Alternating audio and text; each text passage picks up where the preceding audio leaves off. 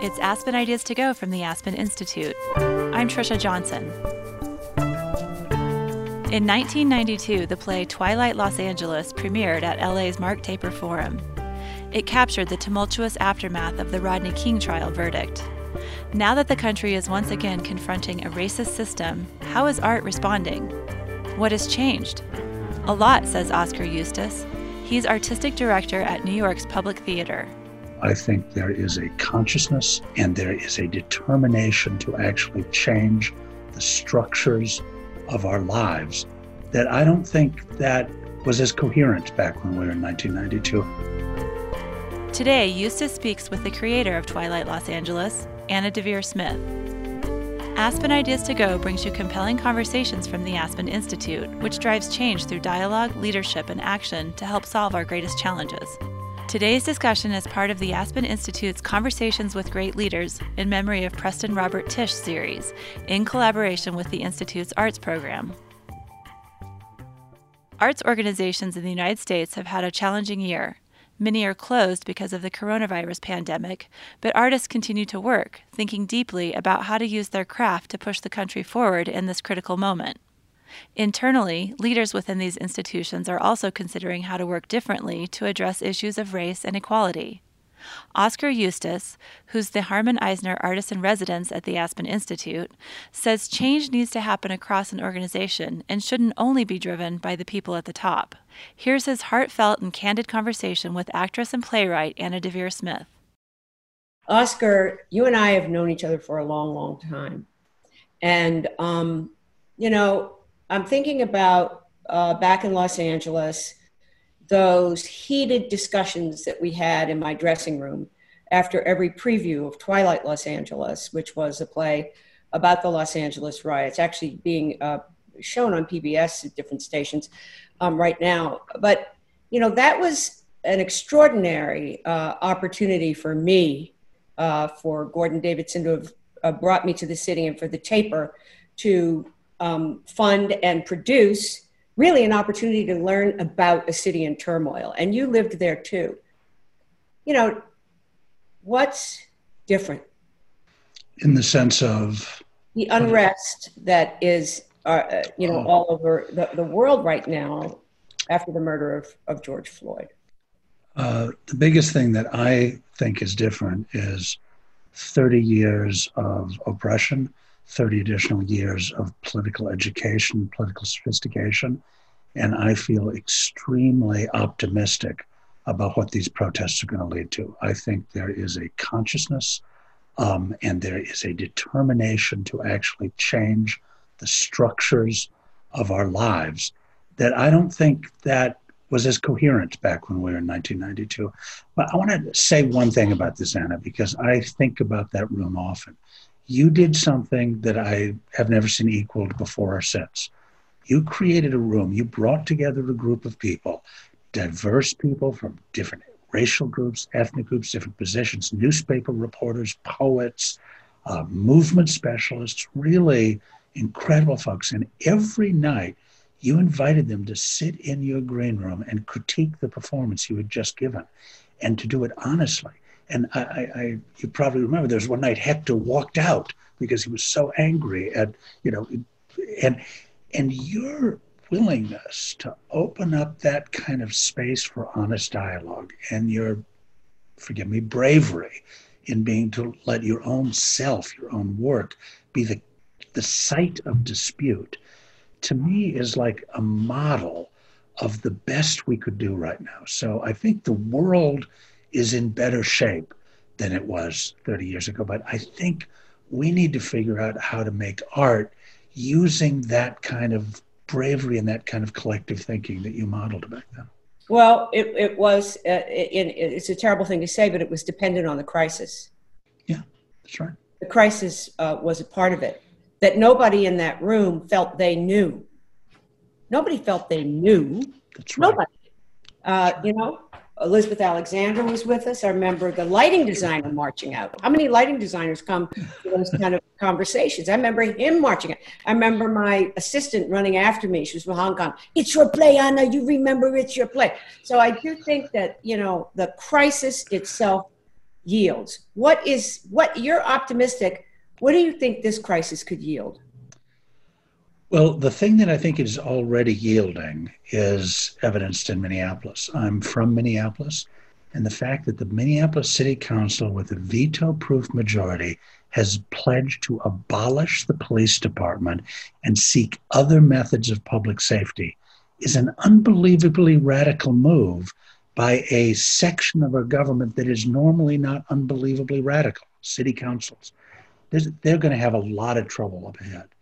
But what I think it's the recognition, I think it's the recognition that there are fundamental structures that need to change about our society, that cosmetic changes are not going to be good enough. And I don't want to pontificate about this because what you just remind us of the key to that kind of change is we knew we didn't have answers. We knew that we had to listen and keep our minds open and struggle. That's what we have to do. But I'm feeling that happening. I, I don't know if you feel that this is different. It feels different than it did in 1992. Well, I think that the um, the streets are more diverse than they were in 1992, and I recently, when I looked at a documentary about uh, the unrest, and it was it was really monumental. Uh, the destruction was really monumental, and of course, not just property, but the assault on the Korean American community, some blacks. It was really monumental, and it's not at that particular scale. But let's let's talk about the theater because when Erica uh, originally uh, asked me to interview you, you know, and she gave me, for example, um, uh, uh, you know these questions you know you know um, about you really how the pandemic how does live performance weather a pandemic? How can it move forward? And since that time with this very dramatic uh, week in world history has happened how is the theater responding to it? As you know um, uh, african american artists and i think artists of color certainly and from different disciplines are um, speaking up, the We See You campaign, and so forth. How, how do you, what, can anything happen? Yes. Some of the demands. So this is very, in other words, it's very different than the other crisis, which is will your theater open ever again, right? Right. Well, in a way, the the crisis now is will my theater or will any of our theaters deserve to open again? Because we we are being faced with a community, our own community, who is asking to hold us accountable and to hold us accountable for the words and the values that we use. And it is altogether right and proper that they do so. And uh, it's been a difficult couple of weeks. It's a couple of weeks in which I feel like we are learning a lot. I am spending a lot of time listening, I'm spending a lot of time listening to my own staff um, who have a lot to say, and rightly so. And also the artistic community, as you point out, is also speaking up. And I think, you know, I don't know, I don't know the answers to any of this, but I think my job right now, I don't want to say my what I think the job of the public right now is to recognize that we are also entangled in white supremacy. We are tangled in the racist assumptions that have built this country that we, white leadership, do not see those things as clearly as we must, and that we need to listen and learn how to see them better and figure out collectively how we're going to change to be more just, more equitable, more inclusive, more democratic, which are values that we deeply believe and have so far insufficiently upheld. Well, let's think for a second um, about the mission of the public theater, and even if there are things in some of the original mission statements that need, need to be restored. I have to say, you know, arriving in New York from San Francisco at the end of the 70s, walking into the public theater and seeing Ed Bullins walking around, uh, a playwright who was really, you know, hot in the sort of 60s cultural revolution. Um, I wouldn't have seen Ed Bullins standing in the lobby of any other nonprofit theater or for profit theater other than maybe the new federal theater or, or other black theaters. Right. But other white theaters, I can't think of one where Ed Bullins was standing and where Ed Bullins had a writer's workshop that you could just come. You didn't have to, you could just come and be there every Saturday. It's what I call a radical welcome. So there's something in the mission statement of the public theater that perhaps you can you can you can you can cultivate further. What do you think about that? I think that's exactly correct, Anna. I think the public theater has the most perfect mission of any theater I've ever been associated with. And don't get me wrong, I'm proud of the public. Under Joe's leadership and under George Wolfe's leadership, George did a fantastic thing at the public, which is for a decade, George led the only major theatrical institution in the country that could not be called a white institution anymore. It was something else under George's leadership. And, you know, those magnificent gains, and I think we've continued to work on those values. All of those values are still our values. We're just being faced with one of those moments right now where we have to look ourselves in the mirror and say, can we live up to these values better? Can we do this mission more completely than we've been doing it? And the answer to that is yes. And, you know, again, I don't mean to I don't mean to knock the public. I think the public is a great institution.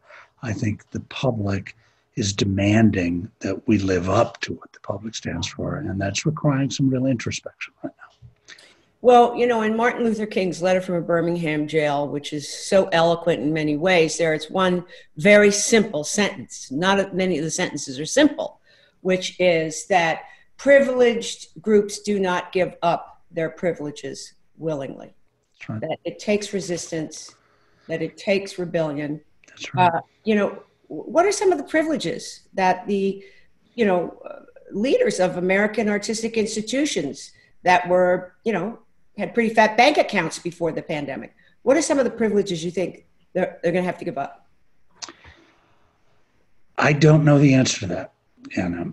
Uh, what I can tell you is the problem, and this I've been saying clearly, more and more clearly is that so much of the leadership of the entire field, and I include myself, have been the beneficiaries of white privilege.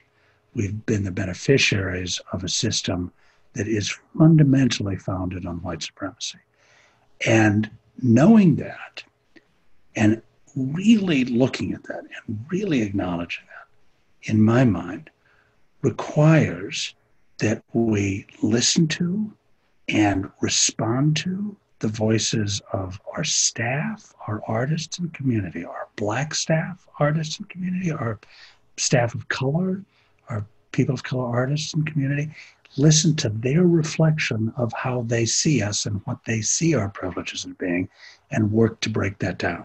If we are not actively working in the anti racist movement, if we are not actively working to break down that privilege, we're part of the problem. And it's way too soon in this latest round of discussion that we're going for me to deliver answers about that. But boy, I know it's the right question and I know it's the right process to go through. Well, what are some of the things you're hearing loudest? Because I have a feeling some of the folks uh, who are tuning in here also are hearing some things loudest, and maybe maybe the arts isn't unique in that way. What would you say? Sure, that's true claims? Well, look, I think um, one of the things that me loudest is that there are decision making processes that feel organic and natural to me that to other people feel completely secretive and opaque that the actual what what how decisions are made how the levers of power are moved feels uh, impossible to see into, feels like some kind of Illuminati working, feels private and secretive. I never would have said that. That that was not how I look at it. But I'm hearing that criticism and I'm taking it really seriously. And there is a call for radical transparency, which I think is, um, you know, I'm hearing a lot and it resonates with me. It sounds right to me. Um, I'm finding, I mean, I, I, yeah, you know, in my personal practice, um, I have had conversations with my staff, which I, in the course of the conversation, I realized, oh my God, I hadn't realized that I had been making decisions in this manner. And that's wrong. I have to change that.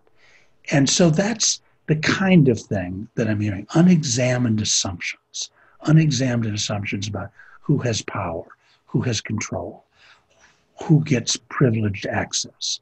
All of those things are. I'm going to I'm going to diverge for just a second because part of I, I come from a tradition, as you know, I come from a, a Marxist tradition, and the genuine criticism that has been leveled against that tradition is that it's a tradition that privileged class struggle over racial struggle, that saw racial oppression as secondary to class oppression, that saw it as a, a phenomena, not a root cause. And I feel like in the last weeks, I have, I mean, I've, I've known for a long time that that analysis was flawed and partial and mechanical.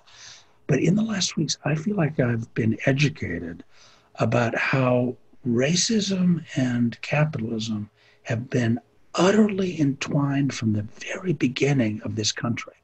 That the freedom of America, of course, we always knew that freedom and slavery stood side by side as these seemingly contradictory elements the good America and the bad America. But when you realize they were interdependent from the beginning, that freedom for white males was absolutely dependent on slavery and genocide. It, it, was never separate It was all that's to me, that's a radical in a beautifully radical form. Um, what can art do? What are the limitations? Look, art has so many limitations that it's almost embarrassing to talk about them. There's so many things we can't do. And I know you and I know you and I live with the awareness of those limitations all the time. I think it's ridiculous to say we can save stuff. I mean, when you're talking about that transparency, I mean, I'm not, I would love to know what's happening inside, uh, you know, uh, civic centers in terms of why we can't convict the cops. But I mean, what's in your sense of what's the limitations of what we do? Limitations of what we can do is that I don't think we people walk into our theaters thinking one thing and walk out with a new ideology. I don't think we transmit ideology. I don't think we transmit information. Uh, let me tell you, the most effective, politically effective piece of theater that I was ever personally involved with was Angels in America. What? And when I say that that was politically effective, I don't think many people walked in being, you know, right wing homophobes and walked out saying, you know, let me have a drink with Larry Kramer. But I do think that people had the experience of walking into that theater, and I know personally a number of homophobic people who walked in that theater had the experience of identifying for seven hours with these brilliant, complex, proudly gay characters and walked out having had that incredible empathy with people that they had previously othered. And I think that actually changes people's hearts, changes people's hearts. So there was no legislation that happened because of Angels in America. Right. I do think it was part of the changing of how this country looked at gay people in a fundamental, and only part of it, but a, a part that I'm proud to have played a small part in. That's right. I completely agree. Now we're getting questions, which is so fantastic. Oh my God, you won't believe how many there are. Uh, do you think uh, what's different now is an awareness of the role police behavior slash violence plays. Yes, I think we have a much more sophisticated understanding of that. And I think we've been forced to realize that by the Black community, forcing the rest of this country to realize what it, the violence that the police have perpetrated on the Black community, which has been going on for hundreds of years. It's not new. But I think the entire country being forced to face it is new. Yeah, comparably, when we all watched the war in Vietnam on our television screens, it changed something about it, which is why the Army doesn't let television reporters travel with them anymore. But it changed something about our perception of that war. And I, I think that change, what I read is it's very far reaching. Uh, it's not affected a small group of Americans. I mean, the even the polls, the vast majority of Americans know that there was a terrible crime that was perpetrated in Minneapolis. That's that's different. Although, I mean, I, I want to warn us all that when I think about 1992, of course, 30 years before that, there had been, you know, a riot that was sparked by police brutality. And so you know, and of course, the Rodney King beating was the first time we were able to see it. And now we have these uh, small instruments that help help us see it. What can the uh, this is a question? What can theater board members do to help bring about needed change, especially white theater board members? I think you have to pay very close attention to the institution that whose board you're on. I think you have to make sure that the mission statement reflects values that are not just about the art and not just platitudes, but really about a just and equitable and democratic society. And then make sure you, your job as a board member is you are a member of the board of governance of the theater. And sometimes I think board members focus too narrowly on the money. And if the money is going okay, then everything's okay.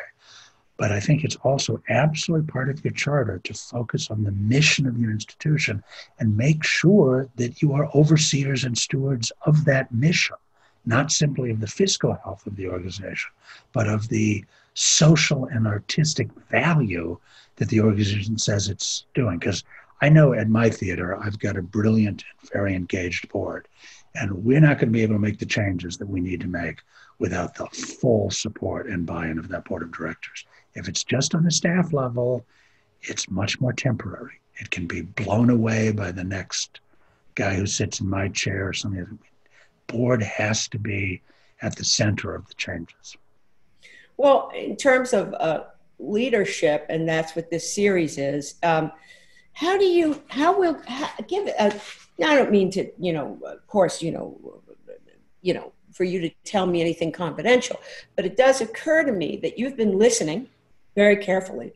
And, you know, you're going to have to communicate this to your board in a way that you get their support and their help to do some of the stuff that you're inevitably going to do. What, what is it to take sort of news, new news, sometimes bad news? H- how do you do that? How will you walk between the two? I think uh, with honesty to the best of my ability and with humility. Uh, I don't think, like I said, I don't think I have the answers to this. I think on a very pragmatic level, one of the things that I need to do is make sure there is direct communication between my staff and the board. The board itself has been saying to me in the last two weeks, we don't know enough of the staff to be able to evaluate this. I have to help create the platform to change that so that actually dialogue doesn't all run through me. Because I think one of the things I'm facing, Anna, is, um, I, you know, I don't want to say the end of my career, but there's a lot less in front of me than there is behind me. And right now, I think a lot of my challenge is not figuring out how to continue to exert unitary leadership, but how to figure out how to genuinely decentralize leadership, how to pass leadership on, how to, I mean, how to, how to make sure that when change happens, it happens across the whole institution, and again, is not just driven by the person at the top, because it's fragile if it's driven by the person up. And the, the, the vision of any single person is partial and obstructed and you know, nobody sees the whole picture. And if we don't figure out a way to make sure that we can bring in the views of far more people than just me in determining the future of this place, we're not living up to our mission. Well, that's a whole different idea of a director. Uh, is your title producing director, producing artistic director, artistic? Just, just artistic director. Right. So, but the whole idea of the director in any way, you know, the director of anything, a film, anything, the idea is that the director, it's the director's vision. Right. So, I mean, just maybe, maybe, wait a minute, because it could be that this is bigger than how you run an institution. It could be. I have to say that as a director, I never feel like my job is to institute my vision. I feel like my job is to create a room where everybody gets to bring their best. And hopefully, it's a room where everybody bringing their best merges into one thing. And of course, sometimes I have a high concept for a production Julius Caesar that's my idea. But that's rare. Most of the time, I'm in the room with very strong playwrights who have very strong opinions about what their shows should look like. And I am trying to make my job is to make sure I'm creating a, a space where people can do their best. Now, that's a pretty interesting idea if you take that out from the directing room and apply it to the artistic director's chair. I try to do that, but I don't think I've done it as fully as I need to be doing it, as I could be doing it. And, and honestly, that's exciting. That feels to me like that's the that's the joy of this moment. Can can I change? Can you change as a leader? And you know, I know there are people who are listening who you know are, are thinking about that same thing now this is definitely like a theater crowd um, how do we hold those in commercial theater accountable accountable how do we speak up and have our voices heard within the commercial theater world and of course you've had a chance to walk in both yes i've had a chance to walk in both but i walk in both in a very um, singular position because i am never a profit participant in a Broadway show. I am always the nonprofit producer who originated the show. And my theaters can get a revenue stream, but I never personally make any money, which is fantastic because it means I don't have to worry about the profit of the show. I just have to worry about supporting the artists and the idea of the show. And the only thing I'll say is, you know, the profit motive is um, very omnivorous. It tends to, it's a big center of gravity. But every commercial producer that I've worked with works in the theater because they love the theater and they love the art. And every producer I've worked with, and this is without exception, tremendously cares about how they're perceived by artists. They want to be perceived by artists as artist friendly. And that means that if artists really are able to organize and say, these are our values, these are what we stand for, we want you to live up to them. This is a small enough community that I think that can have a tremendous gravitational effect on the commercial field as well as on the nonprofit field. It, it has to on the nonprofit field. That's our job. Yeah, so you don't see a real split. You know, it's not like uh, the commercial theater folks are walking around with cigars and you know, like circus masters. You, you don't see a real split. That, that has not been my experience of the commercial producers that I've worked with.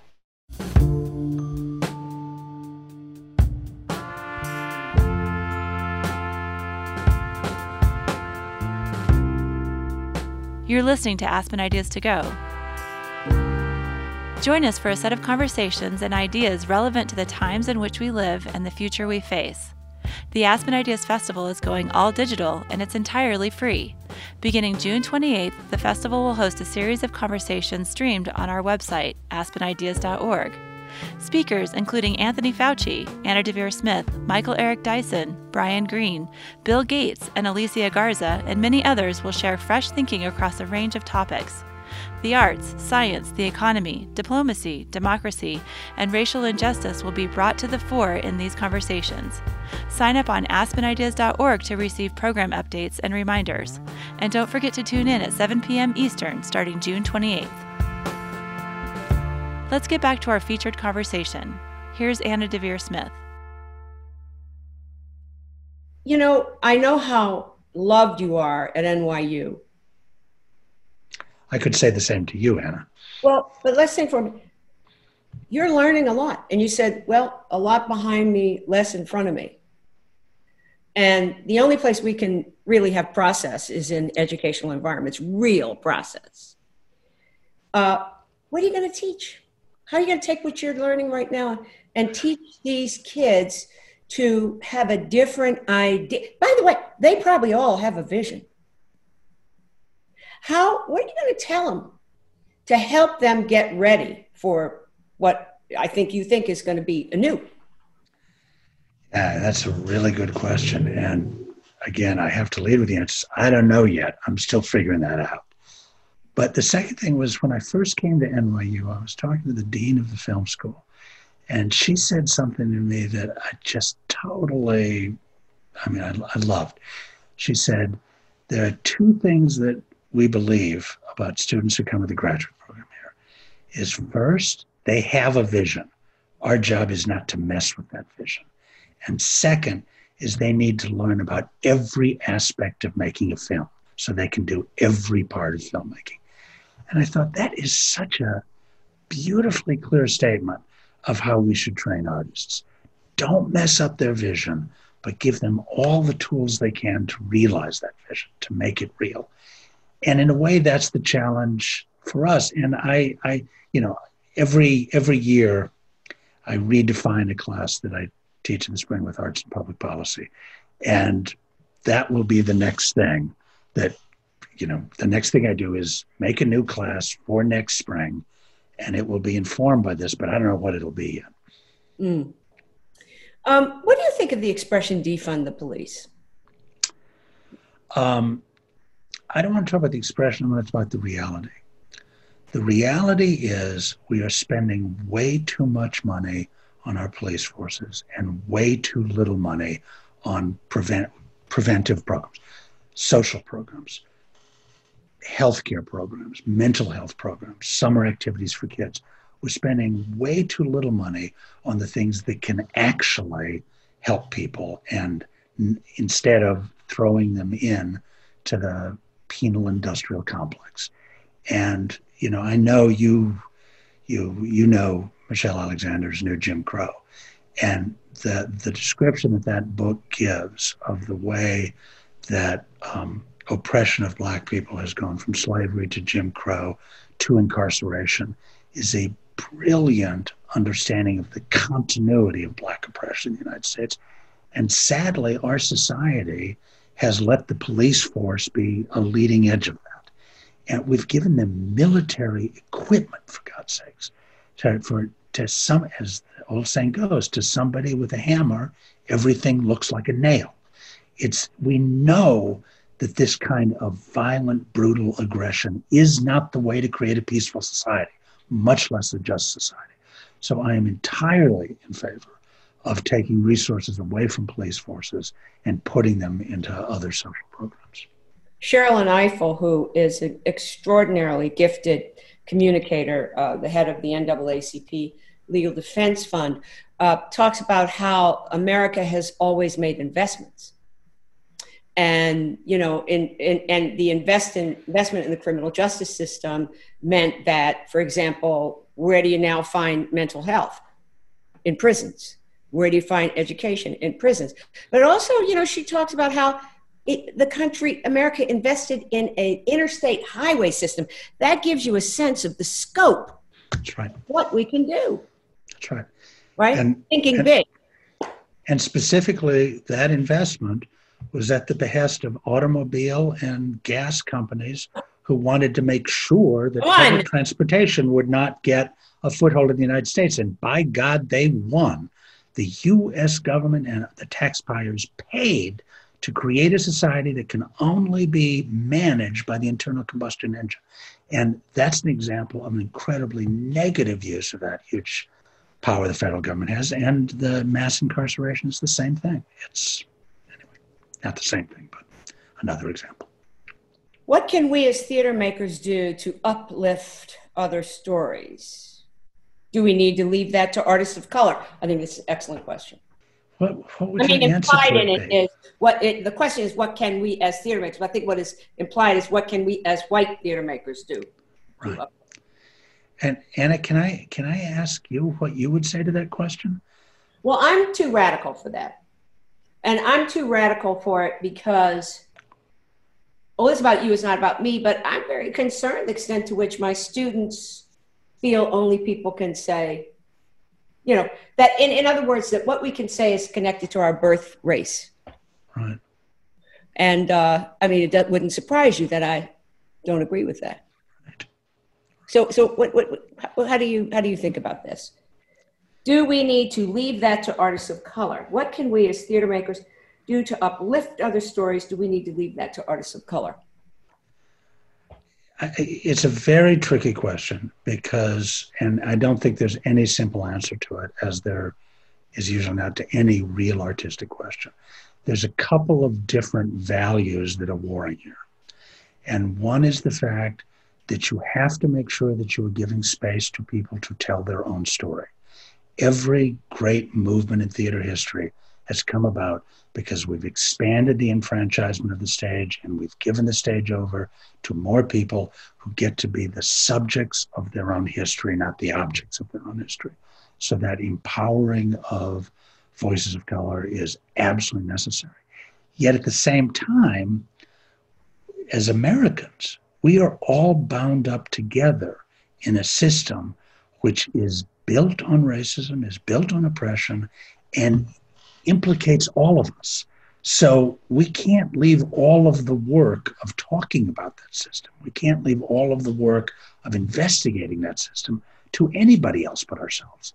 We are responsible for responsible for our own actions. We're responsible for our own lives. We're responsible for the art we make. And if we want the art we make to change the world, we have to find a ground on which we can stand to talk about changing the world. And that's going to be vexed ground all the time. Yeah. As you know, as you you you work, and one of the brilliant things about your work is you take really complicated situations and you manage to both clarify you clarify them enormously without ever simplifying them. It never you never walk out of one of your shows going, I got the answer. You walk out of that show going, I have empathy for a variety of experiences around the Rodney King uprising or what happened in Crown Heights. And that that's what art can do is to give you the empathy of alternative perspectives. It could be that our theater, you know, hasn't been vexed enough you know, the ground hasn't been vexed enough. I kind of think in the visual arts, they may have been a little bit more vexed. And I don't know why. Maybe there's more money around. Who, who knows? But um, now there's somebody here who just wants to know point blank. And I think you have a crystal ball. Yikes. When are we going to see live performance again? Anna, who told you I have a crystal ball? I just guessed. I thought so. This is this is what I want to say it is not up to me. It is not up to any of us when we see live performance together. We will, I, I can speak for the public, we will be doing live performance again when it is medically and ethically safe to do so, and not one minute before. And is that going to be in August or is that going to be in August of 2021? I don't know because that depends on medical breakthroughs that and and other things that we're not in control of.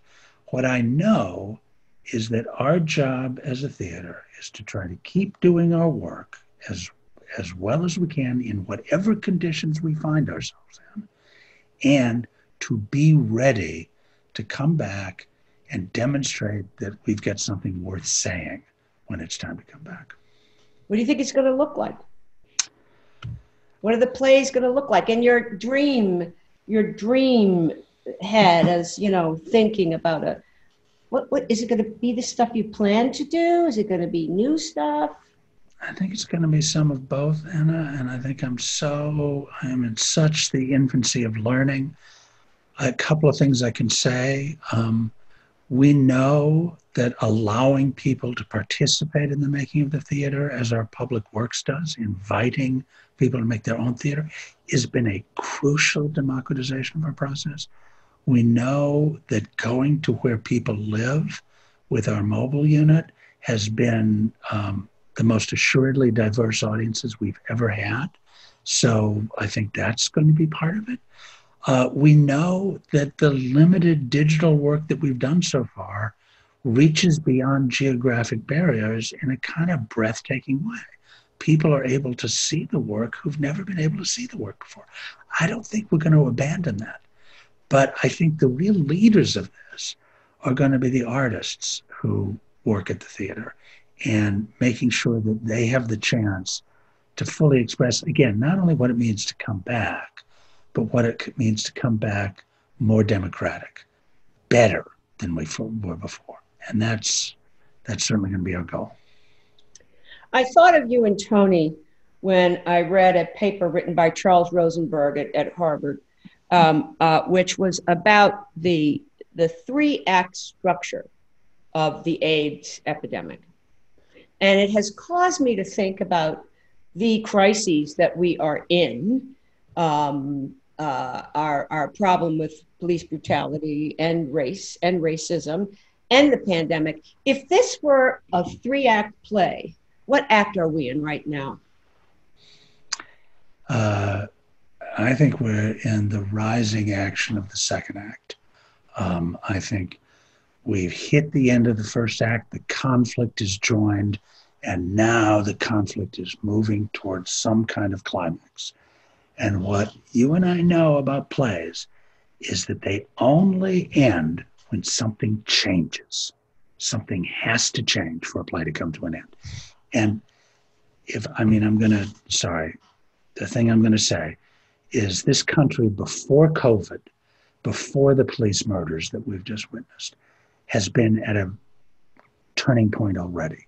We are either going to continue to lurch in an authoritarian, nationalist, xenophobic, racist, walled off direction as much of the world is, as India is, as Russia is, as Britain is, as Hungary is. We're going to continue, Brazil, we're going to continue down that path, or we're going to do something that really changes how this country runs. And the theater will be a small part of that, but we need to try and do our part because that decision of which direction we go, it's very reminiscent to me of the 1930s.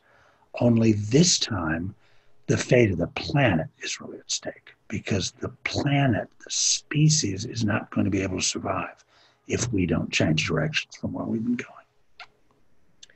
Well, as first artist in resident um, for the Aspen Institute, I want to welcome you into the fold. Thank you. Um, and to leave by asking you what we at Aspen can do to make your residency worthwhile to you and meaningful. Um, that's a that's a great question, which is what people always say when they don't know immediately how to answer it. But, but, but just make it a great question. So there's nothing rehearsed about this. Here would be my dream, Anna, that one of the things that I'm able to do during my time here is to elevate the voices of other artists who I really believe in and who don't have platforms like this.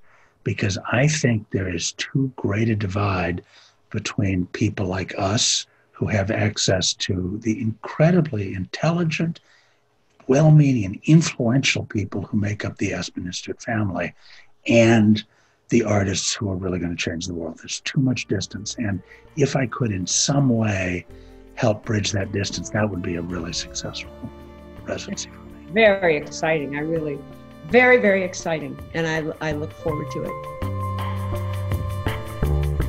Oskar Eustis is a professor at New York University and artistic director of the Public Theater. Throughout his career, he's been devoted to the development of new work that speaks to the issues of our time. Anna Deavere Smith is an actress, playwright, author, and professor. She's also a trustee at the Aspen Institute. Today's discussion was held by the Aspen Institute's Arts Program in collaboration with the Institute series Conversations with Great Leaders in memory of Preston Robert Tisch. Make sure to subscribe to Aspen Ideas to Go wherever you listen to podcasts. Follow Aspen Ideas year round on Twitter and Facebook at Aspen Ideas. Listen on our website, aspenideas.org, and sign up for our newsletter. Today's show was produced by Marci Krivonen and me and recorded by our team at the Aspen Institute. Our music is by Wonderly. I'm Trisha Johnson. Thanks for joining me.